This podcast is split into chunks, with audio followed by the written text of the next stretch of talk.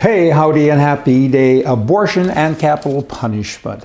Two interesting topics. My office recently took a poll and found that 80% of women that we spoke to were liberal who favored abortion, and 96% of the same women were against capital punishment. So, analyze that, break it down. It's okay to kill a person who's committed no crime. However, it is wrong to kill a person who has committed a very bad crime. That certainly makes sense. Hey, maybe to somebody, not to me. I gives me a headache. Bah. Republicism. Republicism. Wow. It's in the Constitution. The United States Constitution, Republic is mentioned once. The word, it's in Section 4, Article 4, where it states this The United States shall guarantee to every state in this union a Republican form of government. hey, shows you how you better vote. Get out there and get voting Republican. Right is right, left is wrong. A Democrat backed bill is going through the legislature, legislature in California. It will require judges in that state to consider a convicted criminal's race when determining how long to sentence them in prison. Okay? That's because we're all racist people and we have to rectify the racial bias in the criminal justice system.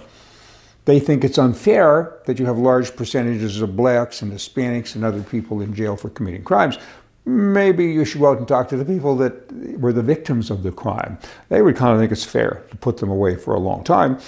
But that's going on in other places. In Canada, if you're an Indian, you know, you had a bad childhood and other things, and you murdered somebody, but you get a lesser sentence than a white guy who murdered somebody.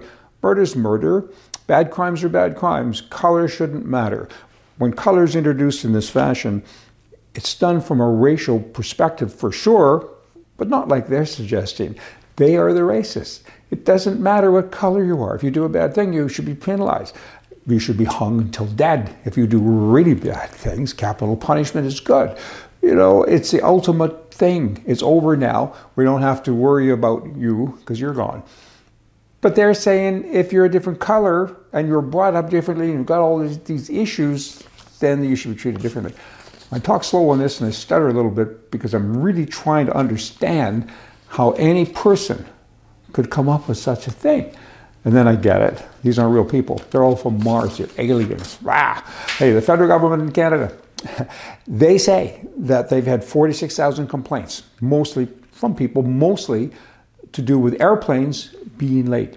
These complaints are all about travelers, from travelers. You know, the government speaks for the customer, that's not very good. The free market should speak for itself. If you have a complaint, and people are doing this now, they have a complaint, they're calling the government. They've been brainwashed into thinking that Big Brother will look after them. And that's, that's not good. Phone the airline. Stop using them. The free market will work if you let it, but the government has been successful in that because they've told you, they've brainwashed you into thinking that they're going to care for you.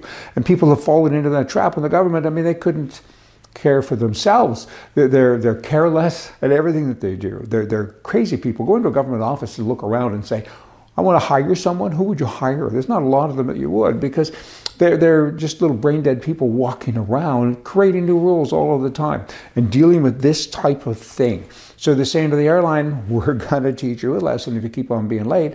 Eh, you know what? Don't complain to the government, complain to the party that's deserving of the complaint and let the market work it out. Just saying. Edmonton, Alberta, Canada.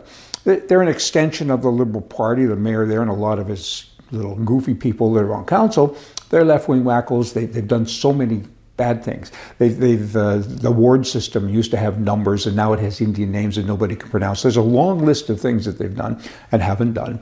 But this is kind of a fun one. I mean, it, it is the beginning of more insanity. They've now said, hey, we're going to we're going to keep you safe. Safe. okay? How are you going to keep me safe? Well, we're, we're this is about plastic forks and paper napkins and other things as well. Restaurants now in Edmonton will not be permitted to use single use cups in house. Reusable cups must be used for dining orders, and the restaurant must have a written policy. A written policy. This is a restaurant. A written policy for how to deal with customers who want to bring in their own cups from home who does that. Eh, straws, prepackaged condiments like you know ketchup and mustard, napkins must only be available by request and not provided automatically.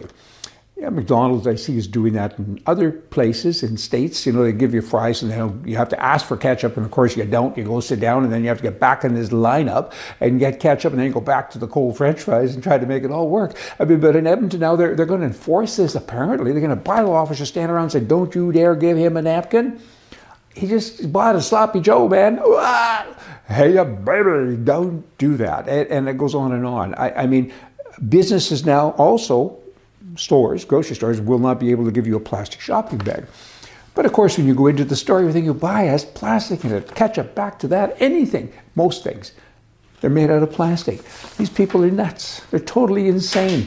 Get rid of them. Vote. Like I think 30% of all the people in Edmonton vote for the people who run Edmonton. Maybe it's a little higher.